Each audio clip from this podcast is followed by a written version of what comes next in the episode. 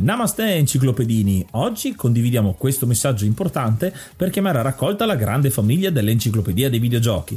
È passato ormai qualche anno dalla nascita del progetto e per continuare a creare contenuto abbiamo tanto bisogno di voi. Il computer con il quale realizziamo tutto il materiale dell'enciclopedia dei videogiochi, dal podcast alle grafiche, ai video, alle dirette, eccetera, dopo 12 anni di onorato e fedele servizio ci sta abbandonando con una rapidità preoccupante che ha reso quasi impossibile continuare a creare contenuti. Quindi, se volete, potete contribuire dandoci una mano andando su enciclopediadeivideogiochi.it e cliccando supporta il progetto. Ogni donazione ci permetterà di sostituire l'attrezzatura fondamentale e necessaria a tenere viva l'enciclopedia. Crediamo che l'unione faccia la forza ed in questo momento ne abbiamo proprio bisogno. Da 5 anni cerchiamo di regalare emozioni, condivisione, informazione su un tema a tutti noi tanto caro, i videogiochi. Grazie a voi potremo continuare a farlo senza il rischio di dover fermare tutto il nostro malgrado.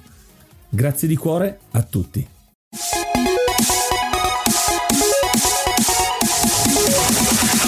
Namaste, benvenuti ad un nuovo episodio dell'Enciclopedia dei Videogiochi. Io sono Ace. E io sono Yuga e nel podcast di oggi parleremo di Legend of Dragoon. Ma prima di cominciare abbiamo la domanda del giorno, una domanda molto in particolare perché questo gioco che moltissimi conoscono, The Legend of Dragoon, ha un doppiaggio che eh, insomma non è fatto proprio benissimo. Vi spiegheremo anche meglio nella puntata come mai. Secondo voi, questa è la domanda del giorno, il doppiaggio brutto può essere considerato un elemento negativo di un gioco? Perché non c'è nella versione originale, è solo un adattamento. Fatecelo sapere mandando un vocale direttamente su enciclopedia dei videogiochi.it oppure scrivetelo nella risposta su Spotify. Questo episodio è sponsorizzato da Level Up, la bevanda dei gamer. È una bevanda che contiene solamente 4 4 grammi di zucchero per ogni porzione, a differenza dei 30-40 degli altri energy drink. Un altro vantaggio di questo energy drink è il fatto che costa solo un euro a porzione e soprattutto arriva in barattoli e non lattine, quindi non inquinate neanche il territorio. Inoltre ogni porzione contiene 200 mg di caffeina che aiuta a rimanere svegli e concentrati, cosa fondamentale per i gamer, ma è consigliata solo una porzione al giorno e mai per i gamer sotto i 16 anni. Quello che potete fare per aiutare a supportare questo questo progetto è andare su levelup.it e usare il codice sconto FEFEATA. Ripeto, codice sconto FEFEATA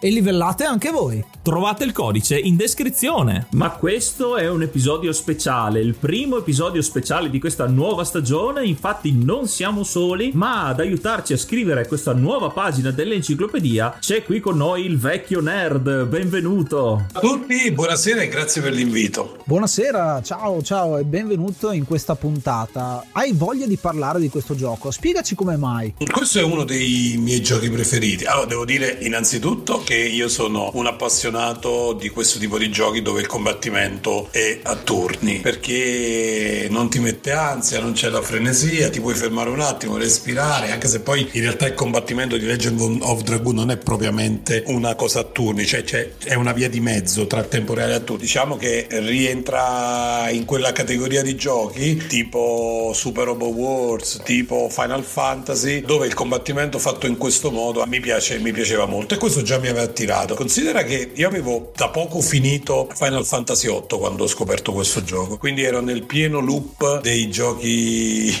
fantasy basati su questi personaggi. Se vuoi questo gioco poteva essere anche un concorrente, però la storia era molto particolare secondo me, mi piaceva molto e da amante dell'animazione giapponese apprezzai molto questa opera, in particolare perché mi ricordava molti temi che io in alcuni anime avevo già trovato, quello dell'amicizia, quello del sacrificio, quello anche della sofferenza e della perdita delle persone care. Questo è un aspetto che è molto caro ai giapponesi ed è la filosofia samurai in varie salse. A questo viene aggiunto una cosa molto carina del gioco, del gameplay, e cioè la possibilità, eh, e qui eh, saltano fuori i cosiddetti dragoon, no? la possibilità di assorbire il potere della bestia che si sconfigge. Come si assorbe questo potere? Questo potere si trasforma in un'armatura che a seconda dell'accumulo di una serie di, di punti si attiva in un certo momento del combattimento regalando abilità speciali a chi la utilizza. E questo fa molto Cavalieri dello Zodiaco, no? Perché questo è uno degli anime che ho amato di più, anche io, che hanno amato tantissimi italiani. E, e mi ricordava molto uh, la trasformazione trasformazione mi ricordava un po' questo prodotto di animazione. Io ci ho giocato all'inizio degli anni 2000, più o meno. Prima in inglese, poi mi rifilarono sta copia in italiano,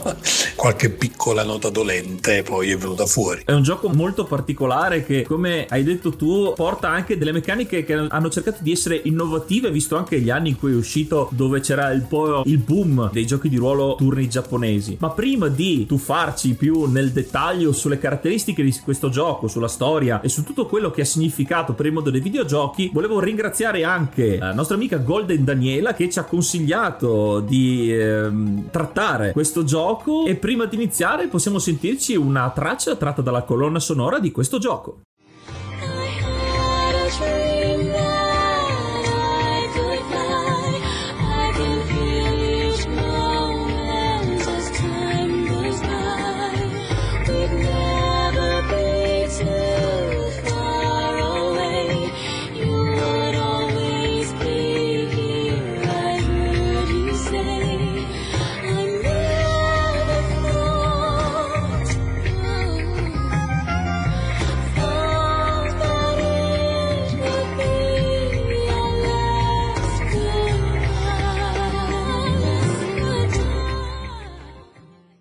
È iniziato maggio, quindi aggiorniamo l'elenco e ringraziamo l'hard mod Cry King e i normal mod Rick Hunter, Groll, Don Kazim, Lobby Frontali, D-Chan, Blackworm, Stonebringer, Baby Beats, Belzebrew, Pago, Strangia, Numbersoft, Sbalu 17, LDS, Brontolo 220, Dexter, The Pixel Chips, Ing Bastard, Vito M85, Noobswick, Eppers, Vanax Abadium e Nikius 89. Se vuoi entrare anche tu nel gruppo dei mecenate vai su enciclopedia di videogiochi.it, clicca supporta il progetto e tramite la piattaforma piattaforma Coffee potrai avere accesso ai nostri video backstage, allo store e anche al feed podcast senza pubblicità.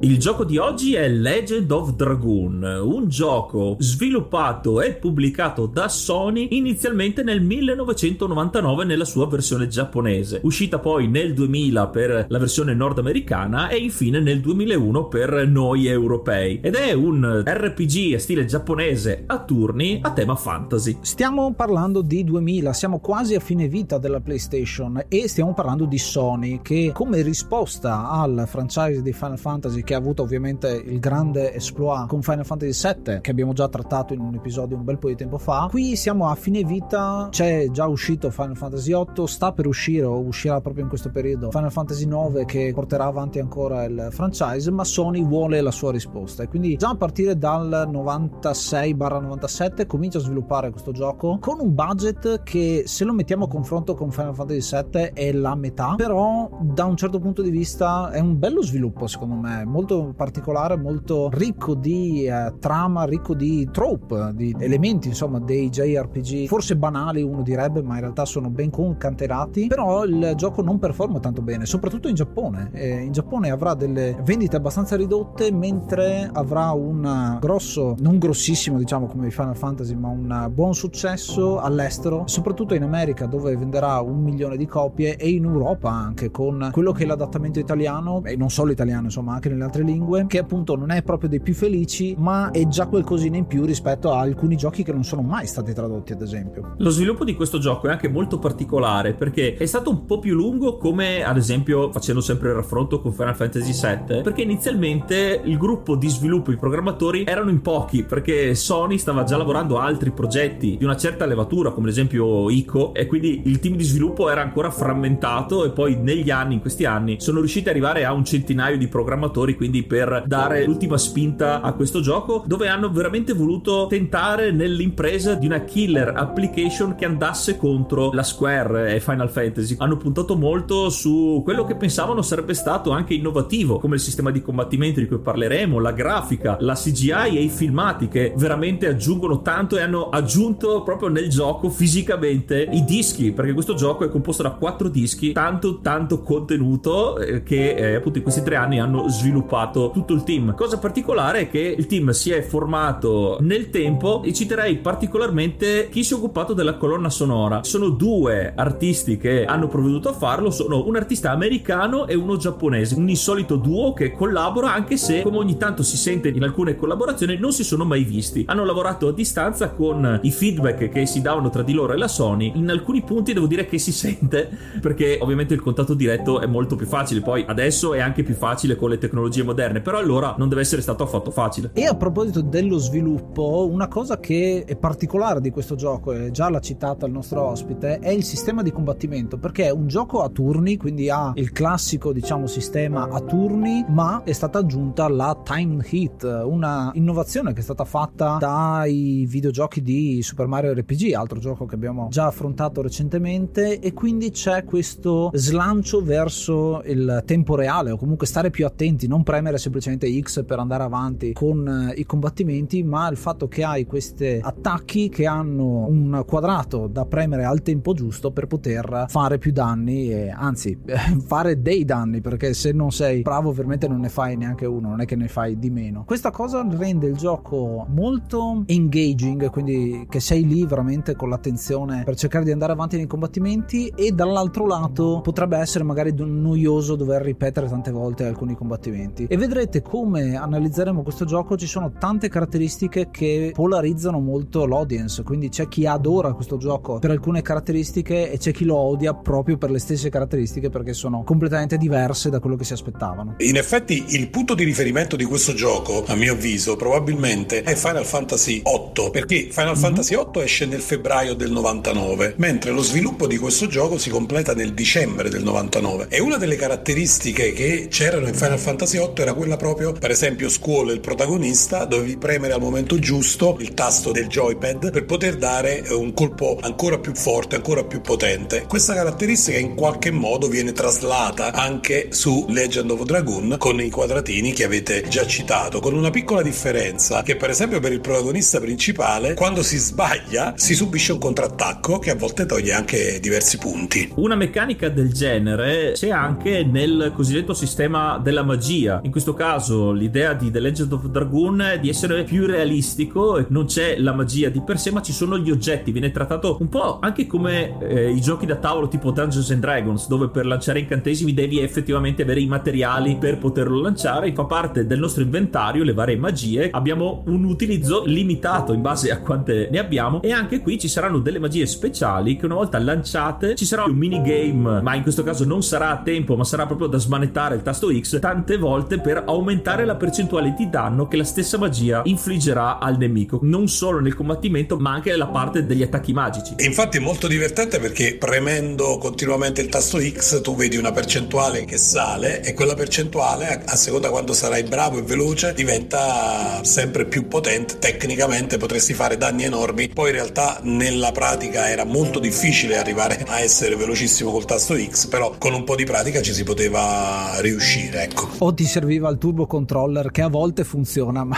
a volte semplicemente smanettare funziona di più. Una cosa a proposito degli oggetti che a me piace tantissimo perché ti dà un senso tattico del gioco, è una bella limitazione. Il fatto che l'inventario effettivamente è composto da soli 32 oggetti, che se pensate in un JRPG dove hai questo inventario, la mutanda di età beta che ha 8000 slot da, da tenere, gli oggetti qua invece sei limitato a pochissimi slot, quindi devi scegliere cosa portarti in battaglia, come curarti, se attaccare di più, attaccare di meno, difenderti. E secondo me è molto particolare perché eh, la tattica, diciamo, che ti viene tolta dal fatto che hai più azione, più reazione e riflessi pronti proprio per fare gli attacchi corretti, la parte di tattica si traduce poi nel sistema degli oggetti, che secondo me è particolare ed è un'ottima aggiunta che se non fosse così, cioè se avessero tenuto un inventario illimitato, non avrebbe bilanciato bene il gioco. Sono d'accordo su questa, su questa valutazione e secondo me lo rende anche, permette di concentrarti più sul fatto che girando ci siano tante possibilità di un, incontrare mo- mostri casuali. Questo ti permette, se vuoi perderci un po' di tempo e non seguire solamente la trama principale del gioco, questo ti permette di lavorare sui personaggi e potenziarli nel modo giusto per poi arrivare ai boss preparati, se vogliamo, no? Ecco, dicevi giusto gli incontri casuali. In questo gioco l'ho trovato parecchio curioso il metodo in cui il gioco in un certo senso ti avvisa della probabilità degli incontri casuali con i nemici. Questo gioco è conosciuto per la quantità magari eccessiva alcune volte degli incontri casuali, però ho notato che almeno ti avvisa perché quando noi ci spostiamo attraverso le mappe il nostro personaggio avrà una freccetta, un segnalatore sopra di lui inizialmente azzurro. Man mano che noi continuiamo a muoverci nella mappa cambierà di colore passando da giallo a rosso. Quando saremo al rosso vuol dire che la probabilità di incontrare qualcuno è molto alta, quindi quasi sicuramente di lì a qualche secondo entreremo in un combattimento. È una cosa che non ho notato subito quando ci ho giocato, però effettivamente una volta notata ti fa anche in un certo senso preparare con una strategia, sapendo che magari devi curare qualcuno o ti sei dimenticato di sistemare l'inventario cambiare le mosse ed equipaggiare le dotazioni adatte per il combattimento. È davvero una scelta in linea con il gioco per quanto sia strana. Tornando al paragone con altri titoli, in realtà tutta la parte che eh, nei titoli di Final Fantasy è lasciata agli Eoni o i Guardian Force, se vogliamo chiamarli così, viene assorbita dall'utilizzo delle armature, che secondo me è la parte più bella del gioco, il più affascinante del gioco, perché tu hai voglia proprio di arrivare al punto per poter utilizzare quella skill là, quel potere lì, che ha anche un effetto coreografico di tutto rispetto. Decisamente, è una cosa che mi ha fatto ricordare, giustamente hai citato i Cavalieri dello Zodiaco, in un certo senso anche i Cinque Samurai che hanno queste armature particolari. Sai, anche forse di più i Cinque Samurai, pensandoci bene, perché il funzionamento delle armature è molto più simile a quello dei Cinque Samurai, in quanto poi durante il gioco queste cambiano a seconda di come si progredisce, fino ad arrivare a un certo punto, non vorrei fare spoiler, dove c'è un'armatura potentissima che neanche farlo apposta ha il colore dell'armatura più potente dell'anime dei Cinque Samurai. Quindi magari un occhio l'hanno strizzato anche a questa serie. Se vogliamo possiamo anche accostarlo in un certo senso a Capitan Planet, dove l'unione di tutti i poteri, di tutti i personaggi forma il campione definitivo per sconfiggere il male. E a volte viene accostato anche ai Power Ranger per quanto riguarda la cultura più americana, perché sono meno abituati come noi italiani agli anime che abbiamo avuto dall'inizio degli anni 90, anzi anche prima in realtà. A proposito di quello che succede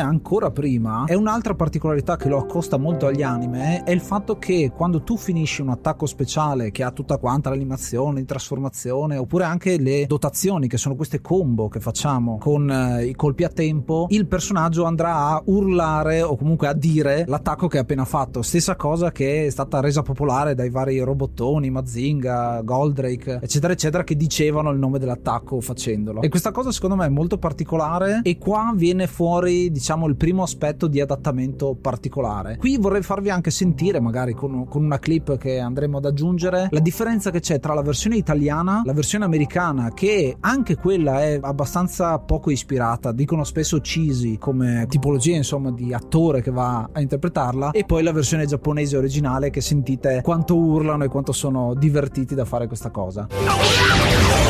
Dynamic! Raggio elettrico! Harpoon! Arpione!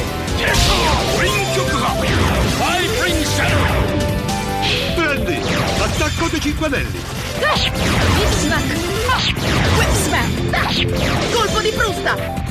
Si considera che oltre ai robottoni che conosciamo benissimo, anche proprio i Cavalieri dello Zodiaco invocavano i colpi che lanciavano, no? Eh sì. Fulmine di Pegasus, ali della Fenice, colpo del drago nascente, catena di Andromeda, eccetera, eccetera. Quindi anche questo è un riferimento chiaro, ma d'altronde il gioco giapponese non credo che potesse distaccarsi troppo da quella che è la loro cultura e la loro visione del percorso del guerriero. La cosa particolare appunto dell'adattamento italiano è che è spesso visto come un punto negativo del gioco, come abbiamo già detto, è molto particolare perché andando a analizzare chi sono le voci, mi è venuto in mente che in realtà sono tutte persone che avevo già sentito da qualche parte. Un certo Massimo Marinoni che fa Dart, il protagonista, è la voce di Otacon, c'è Andrea Piovan, c'è Ciccone, che sono tutte persone che sono dello stesso gruppo che ha doppiato Metal Gear Solid. E quindi secondo me è una storia molto simile a quella che abbiamo già sentito quando abbiamo trattato Metal Gear Solid con RaveTube Quindi probabilmente si tratta di voci che non sono attori e doppiatori, ma erano voci della radio, voci radiofoniche, a cui è stato dato questo compito di doppiare il gioco. Quindi l'adattamento è stato fatto sicuramente a Londra perché fanno parte di quello studio lì. Se volete qualche informazione in più vi lasceremo magari nella descrizione di questo episodio il link dove proprio c'è l'approfondimento su Metal Gear Solid che ha fatto il nostro amico Andrea, intervistando insomma alcuni di questi doppiatori. Addirittura qualcuno ipotizzava, sentendo l'accento, che quasi quasi non fossero italiani quelli che gridavano queste armi alla fine, però è solo frutto di persone che non hanno una dizione da doppiatori e che quindi erano un po' improvvisati in questa... Io dico una cosa, cioè eh, va comunque apprezzato questo lavoro perché in quell'epoca non era facile trovare un prodotto interamente doppiato in italiano. Credo che si contino sulla punta delle dita. Questo credo che sia uno dei pochissimi di quel periodo. Inoltre penso non sia stato affatto un compito facile proprio per il porting in italiano, perché abbiamo parlato più volte anche di censura di alcune tematiche dalle versioni giapponesi a quelle americane a quelle europee e anche in questo caso in Legend of Dragoon ci sono alcune censure o comunque alcune variazioni da alcuni temi soprattutto religiosi. Quindi anche tra gli elementi che compongono i vari cavalieri del drago c'è in italiano un non elemento che in realtà sarebbe l'elemento divino, viene un po' tagliato, ma anche nelle stesse mosse, negli stessi colpi, nelle stesse combo, ci sono alcuni riferimenti a divinità, evocazioni di divinità che invece vengono ritradotte e quindi anche con risultati comici perché perdono un po' il senso e l'epicità perché detta magari in giapponese come siamo abituati nei cartoni ha un senso in italiano ovviamente perde quindi viene un po' scimmiottata viene un po' caricaturato il senso eh, di queste mosse E citando appunto, come giustamente ha detto il vecchio nerd, alcuni di questi JRPG che arrivano nel 2000 non erano stati tradotti. Mi viene in mente lo stesso Paper Mario, ma anche Grandia 2, che è uno dei tuoi giochi preferiti, Yuga, che è proprio uscito nel 2000 e per avere una traduzione è stata solo fatta in seguito una ROMAC con la, con la traduzione in italiano. Ce ne sono tantissimi, c'è Vagrant Story che è uscito in quel periodo, ma anche gli stessi Super Robot Wars che escono. Nel 2000 è uscito l'Alpha, se non mi ricordo male, e anche quello è lavorazione, una traduzione in italiano. È molto particolare perché ci sono tanti giochi che escono, ma trovare un adattamento italiano è sempre un, un problema. Una volta c'è stato un periodo in cui traducevano tutto nelle multi cinque lingue, mentre queste probabilmente non si aspettavano avesse successo, proprio perché vedendo le, le vendite che c'erano in Giappone erano veramente scarse. È vero, probabilmente il poco successo nella loro terra forse ha fatto un po' passare in sordina. Tra l'altro i giapponesi sono così, eh? dimenticano con grandissima facilità e l'abbiamo visto anche con anime, manga, eccetera, eccetera. Tant'è vero che hanno rifatto tantissimi giochi di quel inizio 2000 in edizioni deluxe, eccetera, eccetera, ma non questo. Questo gioco non l'abbiamo più rivisto e oggi per giocarlo devi avere lo strumento dell'epoca o rifugiarsi, rifugiarti in qualche tipo di emulatore che possa riportarti in quell'atmosfera. le leggende metropolitane che vogliono un secondo gioco che era stato iniziato a essere sviluppato che però il progetto poi è stato abbandonato per le vendite o comunque per il non successo che ci si aspettava sono plausibili e anche adesso comunque essendo un gioco come detto o odiato o amato pochi voti sono nel mezzo tanti invocano proprio alla remaster veramente stanno facendo le riedizioni in HD di qualsiasi cosa ancora un po' anche di Pong quindi non vedo perché no anche questo gioco secondo me farebbe la felicità di molti molti appassionati E conoscendo l'enciclopedia dei videogiochi e la fortuna che abbiamo, ogni volta che esce un gioco, il giorno dopo annunciano il remake o la remastered o il seguito. È successo tantissime volte, se lo vedete, l'abbiamo fatto con Alan Wake, quando abbiamo parlato di Toki, quando abbiamo parlato di un sacco di roba veramente e, e- e quindi che sia un buon auspicio insomma per un remake. Non tanto un seguito perché se ci pensate e vediamo un po' la trama eh, poi nella prossima parte a grandi linee, diciamo così, il gioco ha una conclusione chiara senza nessun cliffhanger eh, di, di nessuna sorta. Quindi se eh, avessero dovuto fare un seguito sarebbe stato un prequel, secondo me, magari parlare di quello che succede negli 11.000 anni che fanno parte della lore di questo gioco, che è lunghissimo e quindi deve essere, deve essere molto particolare, secondo me, se volessero fare un seguito prequel però. ma credo che ormai vi abbiamo ingolosito abbastanza per sapere e scoprire di più la storia di questo Legend of Dragoon e quindi prima di inoltrarci nella storia e nella trama ascoltiamoci un altro pezzo dalla colonna sonora.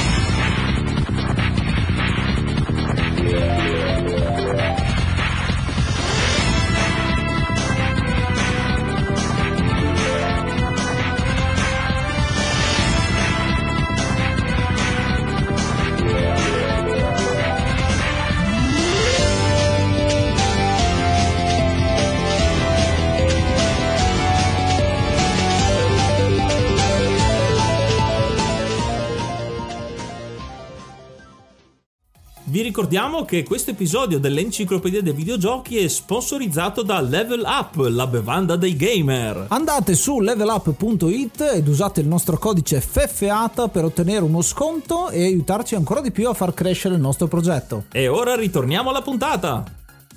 Vieni a seguire le registrazioni su twitch.tv slash enciclopedia videogiochi per vedere come nascono gli episodi del podcast. La storia di The Legend of Dragoon è bella grande perché è un JRPG, è composto da quattro atti, quattro capitoli che corrispondono a quelli che sono i CD che compongono il gioco. Come abbiamo detto in precedenza, è uno dei pochi JRPG che supera i tre dischi arrivando fino a quattro dischi. Una storia molto particolare che è anche ben cadenzata tra un disco e l'altro, non solo in termini di gameplay, chiamiamolo così, perché appunto ti porti come se fosse una serie televisiva da un film all'altro, da un atto all'altro. La storia, ma proprio anche dalla tematica, perché abbiamo inizialmente un atto che si chiama La guerra di Serdio, dove c'è questo conflitto che scoppia all'inizio, poi parte un atto 2 che si chiama Ombra di Platino, dove andremo all'inseguimento, insomma, di un personaggio, un atto 3 che è fatto e anima, dove comincia a venire fuori un po' di lore, un po' di storia, di quello che è il mondo, che andiamo a scoprire di volta in volta, non ci viene detto tutto subito, anzi, un plauso sicuramente di questo gioco è l'inizio che parte subito con l'azione, mentre poi l'atto 4 dove vengono rivelate tutte quante le cose, ci sono una marea di colpi di scena nella parte finale del gioco e cosa particolare è un quarto atto strapieno di cose da fare, mentre molto spesso nei JRPG del tempo l'ultimo disco diciamo è solo per fare le quest aggiuntive, per fare il combattimento finale che dura un po' di più, ma sono abbastanza vuoti diciamo il terzo atto spesso dei giochi. In questo caso sono quattro dischi belli pieni che io mi sono goduto veramente dall'inizio alla fine, sicuramente un plauso iniziale. Il fatto di avere l'inquadramento, diciamo, in questi quattro atti dà anche molto senso di ricordo, senso di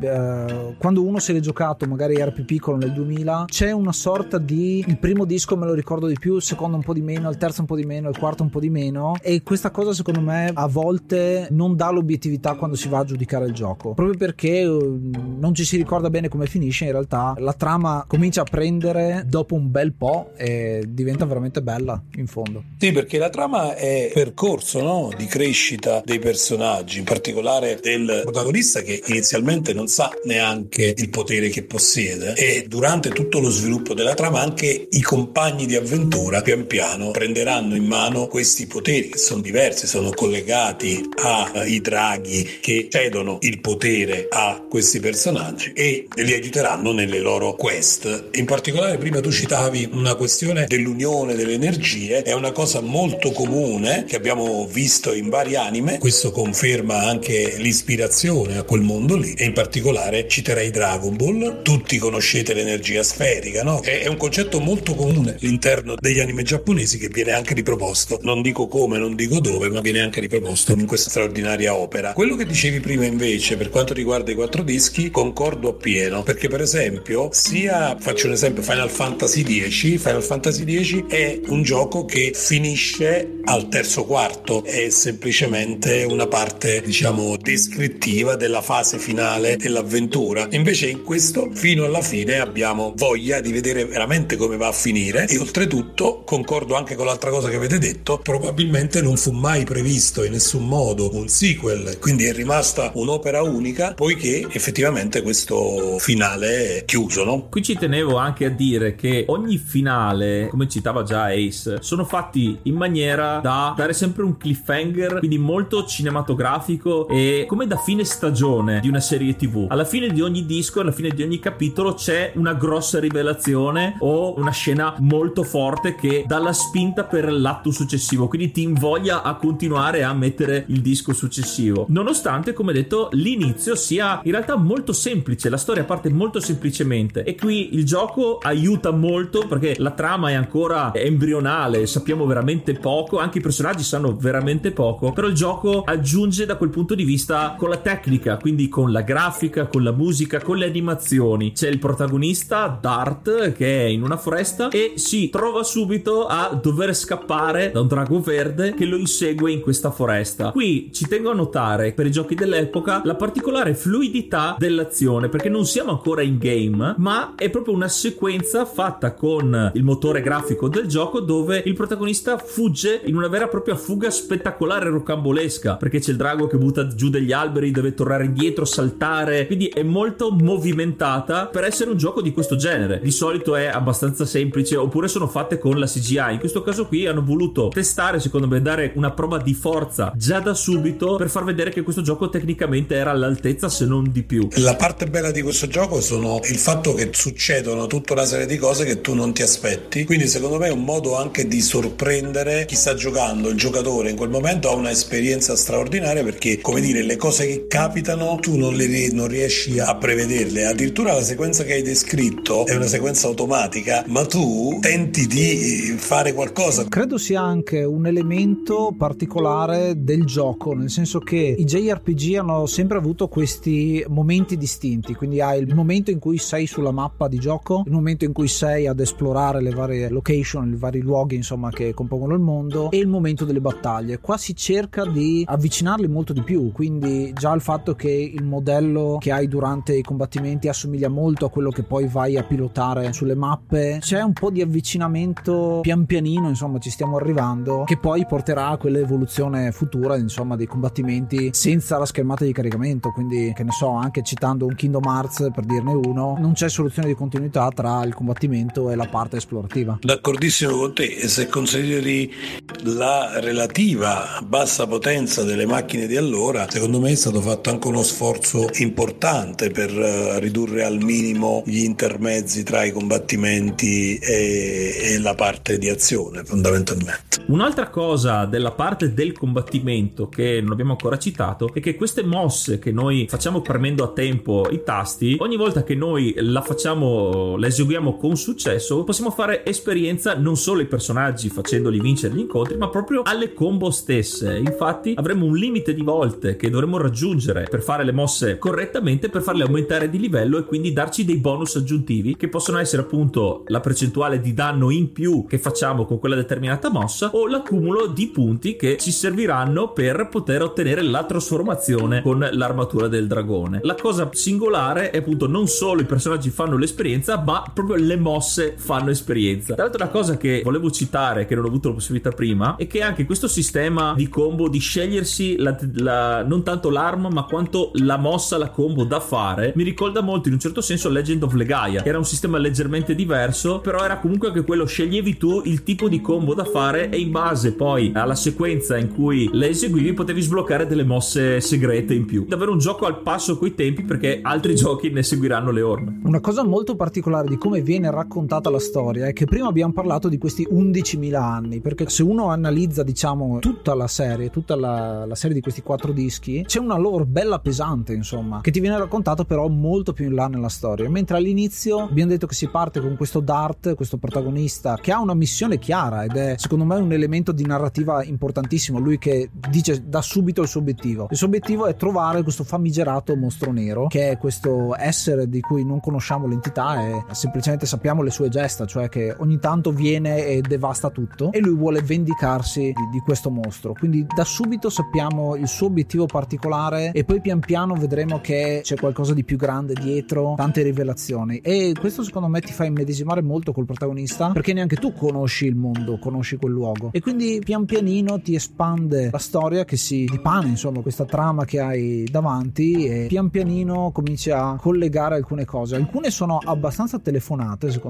soprattutto se conoscete come si raccontano le storie io ne parlo perché appunto un po' di teatro l'ho fatto e quindi diciamo che alcune cose sono prevedibili ma in realtà ti colpisce molto. E una cosa che voglio sottolineare è il fatto che questi nove protagonisti che possiamo utilizzare sono nove personaggi giocabili in realtà hanno sette draghi. E questa secondo me è una cosa molto particolare perché nel corso della storia alcuni draghi decideranno lo spirito del drago di cambiare personaggio e quindi andare da una parte all'altra. E questa secondo me è particolare cambiare perché non si lega per forza a un personaggio lo spirito del drago, ma potrebbe cambiare, il che dà ancora più particolarità al fatto che ciascuno di questi draghi, ad esempio, è associato a un colore, a un elemento, quindi c'è il protagonista è il drago occhi rossi di fuoco e quindi ha il potere appunto elementare del fuoco e dall'altra parte al fatto che ciascuno di loro è collegato a un sentimento in un certo senso. La fiamma è anche sentimento di rabbia, di vendetta, cosa che prova Dart dall'inizio del gioco. E così un po' tutti quanti gli altri, questi personaggi che hanno elementi sia elementali che anche sentimentali e emotivi. E perché tutto inizia dalla distruzione del villaggio di Dart, no? È da lì che poi si sviluppa questo sentimento di vendetta che è comune a tante storie, sempre del sollevante. Per citarne solo un paio, l'uomo tigre, Kenny Guerriero, Judo Boy, sono tutti personaggi che fanno della rivalsa, della vendetta la loro strada maestra e quindi anche in qualche modo Dart segue questa via, tutta la sua vita diventa un'unica enorme ricerca di questo personaggio. Potremmo citare addirittura anche Guerre Stellari,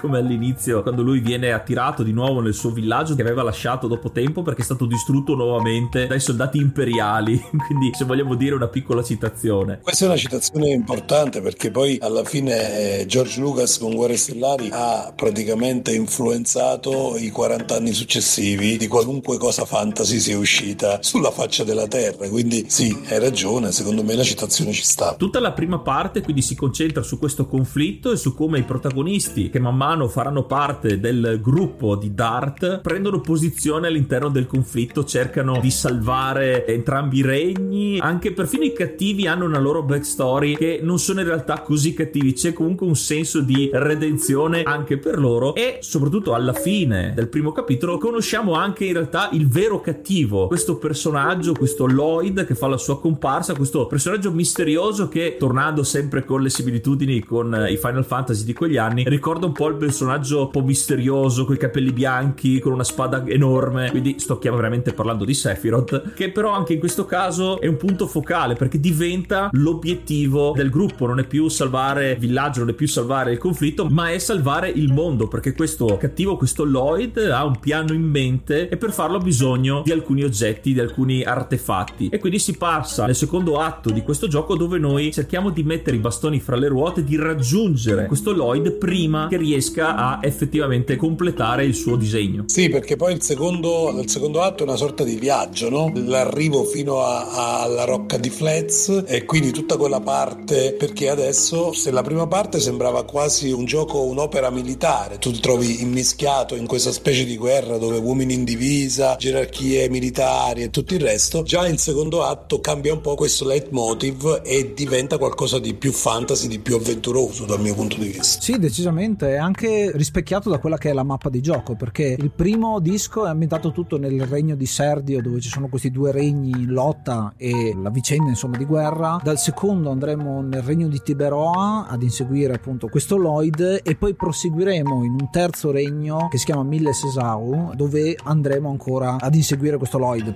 perché veramente arriviamo sempre a due minuti dopo che è andato via e lo inseguiamo molto, il che ricalca giustamente quello che ha detto Yuga prima, Sephiroth, l'inseguimento che c'è nella prima parte di Final Fantasy VII. Una cosa molto particolare è anche il fatto che il party si forma con i cinque personaggi nel primo disco e poi se ne aggiunge uno, c'è qualcuno che cambia, non c'è grossissime var- variazioni perché ormai il cuore diciamo del gruppo c'è ed è presente, ma la cosa particolare è l'evoluzione che c'è nel rapporto tra i personaggi. Infatti soprattutto nel terzo disco questa cosa succede, tra il secondo e il terzo disco, ma soprattutto nel terzo comincia veramente a legare questi personaggi tra di loro. Lo aveva fatto all'inizio ad esempio Dart con Laviz che è un cavaliere di Basil del, di uno di questi due eserciti. Inizialmente c'è una grande amicizia che scoppia proprio durante le battaglie, quindi c'è questo bromance, come viene detto a volte, tra i due cavalieri. E poi, ad esempio, Shana, che è la co-protagonista femminile, chiamiamola così, è un personaggio molto importante, chiave,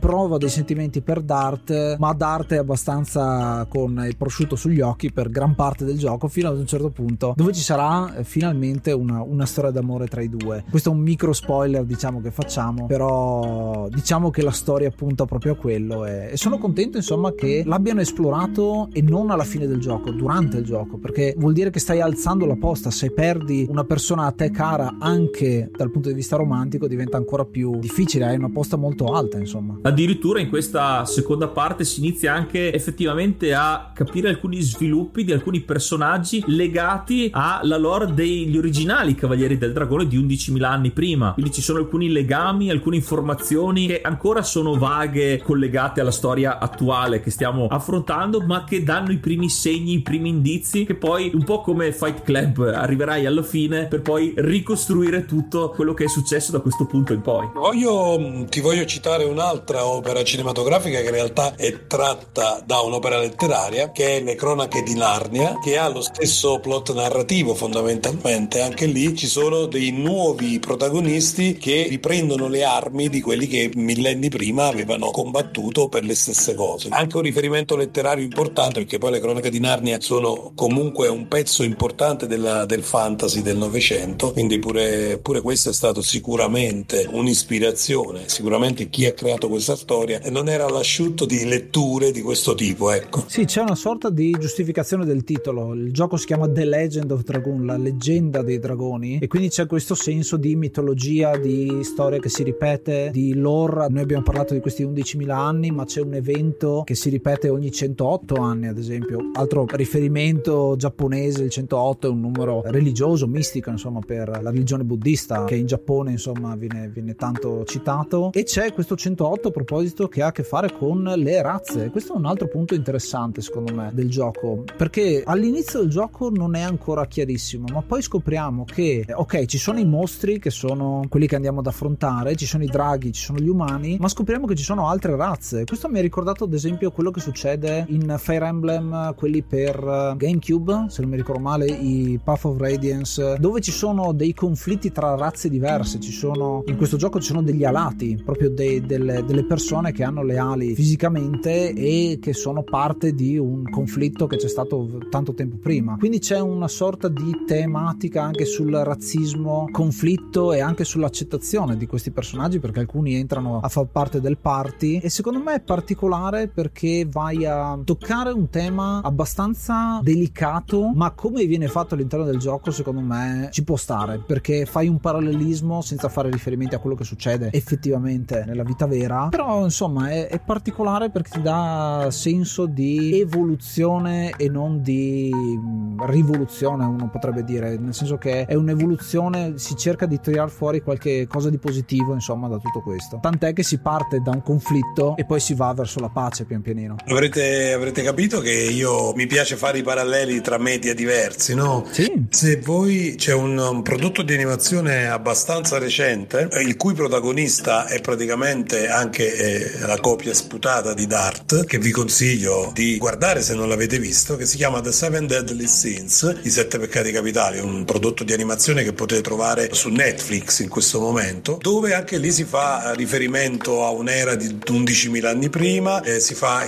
riferimento a una guerra tra razze, perché in quell'universo ci sono tre razze, no? gli umani, i demoni e le entità superiori, chiamiamoli angeli, dei, come li vogliamo chiamare, e, e lì si fa riferimento a una grande guerra del passato e al re dei demoni che viene imprigionato, che è la, praticamente l'equivalente dell'anima del dio della distruzione che era stato imprigionato e viene liberato anche in questo gioco. Voglio dire, potrebbe anche essere stato, non solo essere stato un gioco molto bello e godibile di quel periodo, ma magari qualcuno degli autori di oggi di Seven Deadly Sins, chi può dirlo? Da ragazzo ha giocato a Legend of Dragoon, no? Tutta la seconda parte e anche gran parte del terzo atto è appunto questo inseguimento, questa avventura per fermare i piani di Lloyd, che però ci vedrà sempre arrivare in ritardo, quindi Lloyd riuscirà ad avere tutto quello che gli serve, ma proprio in questo momento qui c'è uno dei twist che ci avvia al finale. Arriva il vero cattivo legato alla guerra degli 11.000 anni precedenti e che è estremamente legato a Dart e quindi anche qui c'è un eh, turbinio di emozioni dopo questo lungo viaggio. Cominciano a esserci le prime risposte e anche scioccanti che lasciano veramente un segno. Si capisce anche il, il vero potenziale di Shana e il nuovo piano, effettivamente, la vera utopia che inseguita inizialmente da Lloyd viene in un certo senso tradito dal nuovo cattivo, come spesso succede. C'è il cattivo tenebroso che viene però manipolato e quindi la fine di questo terzo atto e l'interezza del eh, quarto atto non sono altro che lo sforzo finale, la ricerca di tutte le, le- le forze possibili e anche le, le forze possibili per resistere a tutti questi twist, a tutte queste rivelazioni che fino ad ora c'erano state date col contagocce un po' alla volta, in questo caso vengono riversate. Abbiamo tutte queste rivelazioni, i personaggi devono affrontare anche delle sfide psicologiche non da poco, ci sono delle rivelazioni per, su Dart e sugli altri personaggi che però poi fanno vedere l'effettiva maturazione che hanno per le reazioni che dimostrano e il gruppo che si compatta ancora di più per questo finale epico, se vogliamo dire. È una bellissima riflessione di questo gioco, perché poi a un certo punto il cattivo che pensa di manipolare un grande potere, ma poi ne viene a sua volta manipolato e soggiogato, è un tema molto ricorrente in tutte le storie, no? Qui viene sviluppato proprio bene. Così a memoria mi viene in mente una storia del 75 del mitico Gonagai, un anime molto famoso nel nostro paese che è Jiki Robo d'acciaio, dove la regina Emika per vincere la guerra evoca l'imperatore del drago, ma l'imperatore del drago la prima cosa che fa appena ritorna in vita è la uccide, la toglie di mezzo. Quindi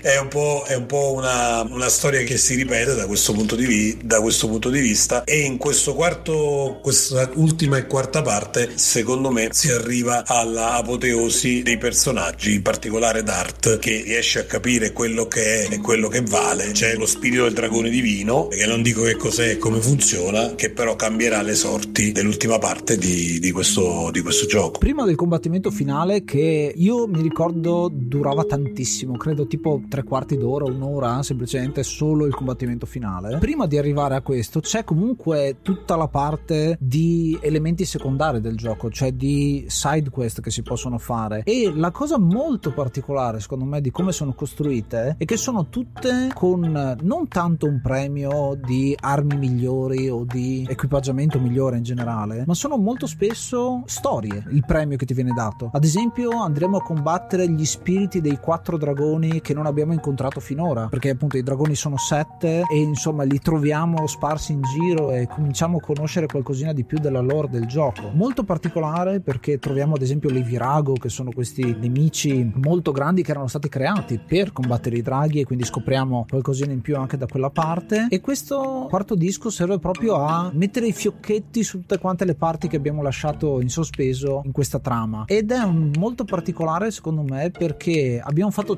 citazioni di tantissimi media diversi, proprio perché questo gioco a volte può essere considerato banale come trama in un certo senso, ma semplicemente perché è strapieno di tutti quanti quelli che sono gli stereotipi o comunque gli archetipi delle storie epiche che derivano appunto da Sollevante, ma anche proprio di avventura e di JRPG. Semplicemente perché sono archetipi che funzionano e quindi qua hanno cercato di buttarli dentro tutti quanti, ma non sono mai forzati, anzi sono ben integrati e ben collegati tra di loro in modo da rendere poi la trama veramente con una conclusione chiara, definita e che non ha bisogno di sequel. Um, secondo me hanno fatto un gran lavoro. Il fatto del perché questo gioco rimanga circoscritto a quelli che lo hanno amato e non abbia mai più ricevuto nessun tipo di endorsement né riedizione né remake è assolutamente un mistero perché secondo me è una saga epica di tutto rispetto che può essere tranquillamente confrontata con altre molto più importanti e molto più longeve che uscirono in quel periodo.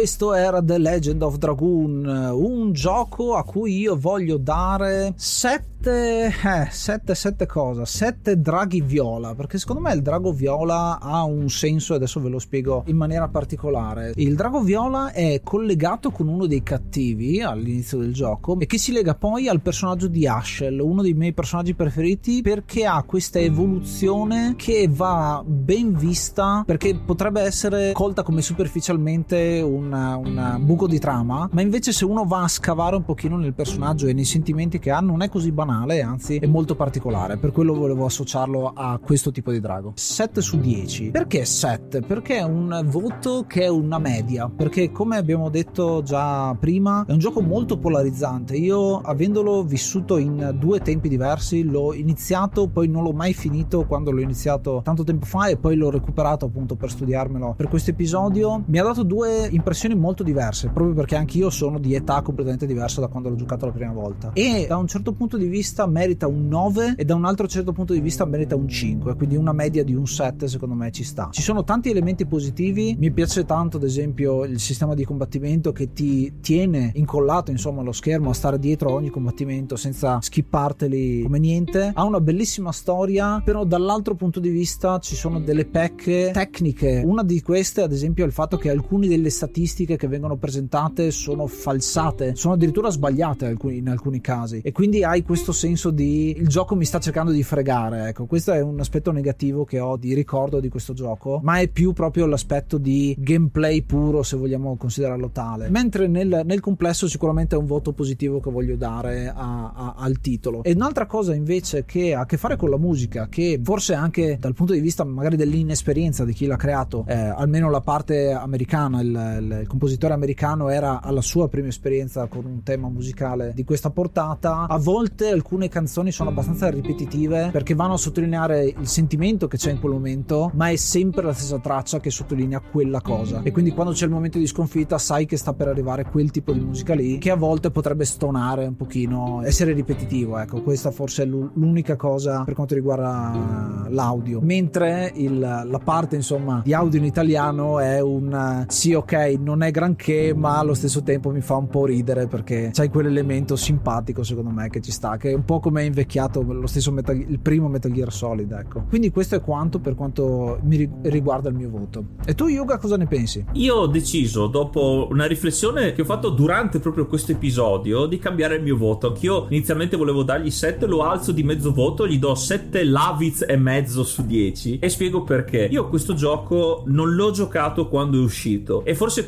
questa la più grande pecca secondo me che penalizza questo gioco, ma non del tutto, almeno questo è quello che pensavo perché non avendolo giocato all'uscita, ma avendolo ripreso solamente per questo episodio molto di recente, avevo visto un po' tutte quelle pecche del non essere invecchiato così bene. Erano cose che bene o male avevo già visto. Certo, ho sentito parlare di Legend of Dragoon negli anni di amici che ci avevano giocato e i vari riferimenti 5 samurai mi avevano sempre dato quel pizzico di voglia di provare a giocarci, ma non avendone avuto la possibilità e avendolo probabilmente anche un po' per scelta lasciato in disparte perché c'erano altri giochi magari più blasonati e che mi avevano lasciato qualche bel ricordo in più, ecco, mi sono un po' dimenticato di questo titolo. Studiandomelo e giocandoci per questo episodio sono stato un po' cattivo inizialmente appunto per questo, solo che adesso riscoprendolo e parlandone con voi in questo episodio e per quello do proprio il 7 Laviz e mezzo, è proprio per il rapporto come, veng- come viene raccontato dal punto di vista narrativo, lo sviluppo e l'evoluzione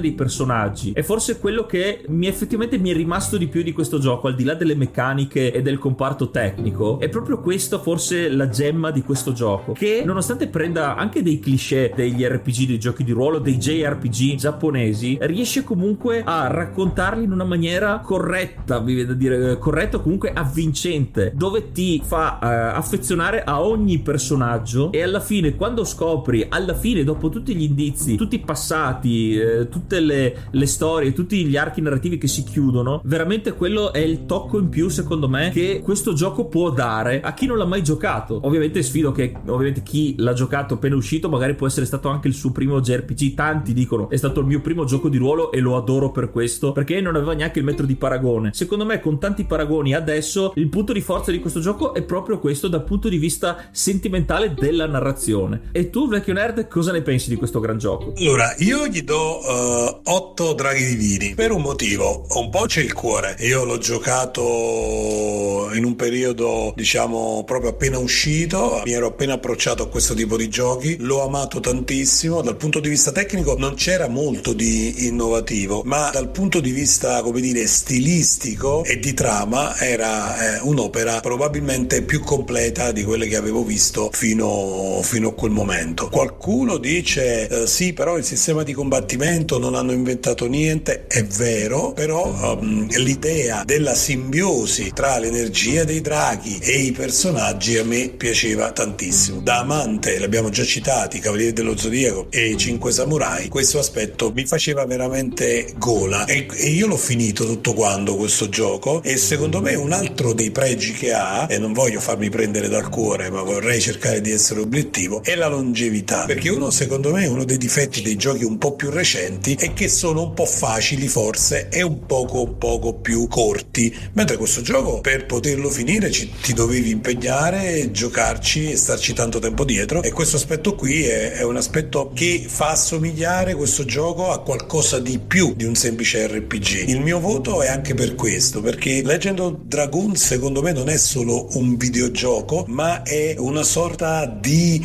uh, lettura lettura interattiva, è come un grande romanzo fantasy di cui tu, se vuoi, giocandoci, puoi essere il protagonista. Per questo rimane, per quanto mi riguarda, uno dei più bei giochi della categoria di quel periodo e uno dei miei giochi preferiti in assoluto in questi 30 e passa anni che ho da videogiocatore.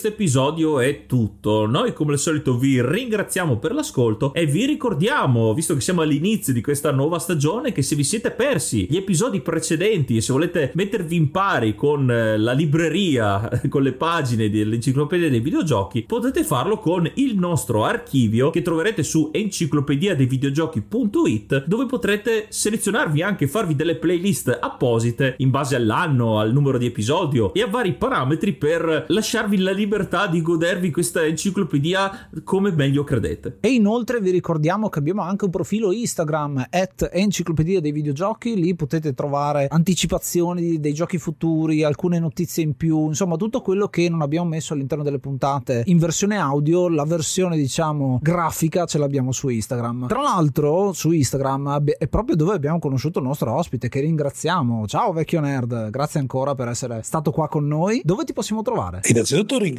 voi perché eh, mi avete dato questa possibilità di ricordare questo gioco così significativo per me. Mi potete trovare un po' dovunque, nel senso che ne ho un po' per tutti i gusti. Su Instagram dove mi avete incontrato voi, oppure su Facebook, basta cercare il vecchio nerd, su YouTube dove tutto è iniziato, perché io inizio fondamentalmente come youtuber, e per chi volesse avere un contatto diretto, tutti i giorni sono anche in live su Twitch. Questi sono i miei canali principali. Naturalmente Instagram e Facebook Facebook sono canali differenziati, però se mi consentite volevo lanciare anche un appello di un nuovo progetto che sto portando avanti che si chiama la Confraternita dei Nerd. Abbiamo lanciato una sorta di associazione culturale che raccoglie un poco tutta la cultura nerd degli ultimi 30 anni e vogliamo fare nel miglior modo possibile divulgazione in questa direzione. Speriamo di riuscirci. Se volete maggiori informazioni venite me a trovare in live. Guarda, mi hai letto proprio nel pensiero perché stavo giusto per chiederti della confraternita dei dei nerd. Quindi mi raccomando, andate nella descrizione di questo episodio, trovate tutti i link per sapere qualcosa di più sul nostro ospite, che ringraziamo ancora per averci aiutato a scrivere un'altra pagina dell'enciclopedia dei videogiochi. Noi ci riascoltiamo al prossimo episodio e ascoltate l'enciclopedia dei videogiochi. Io sono Ace. Io sono Yuga. E io sono il vecchio nerd. Namaste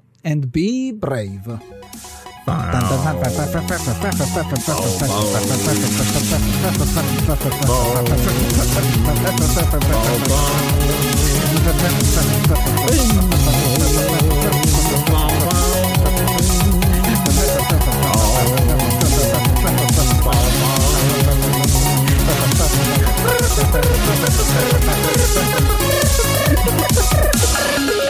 Johnny Fiasco.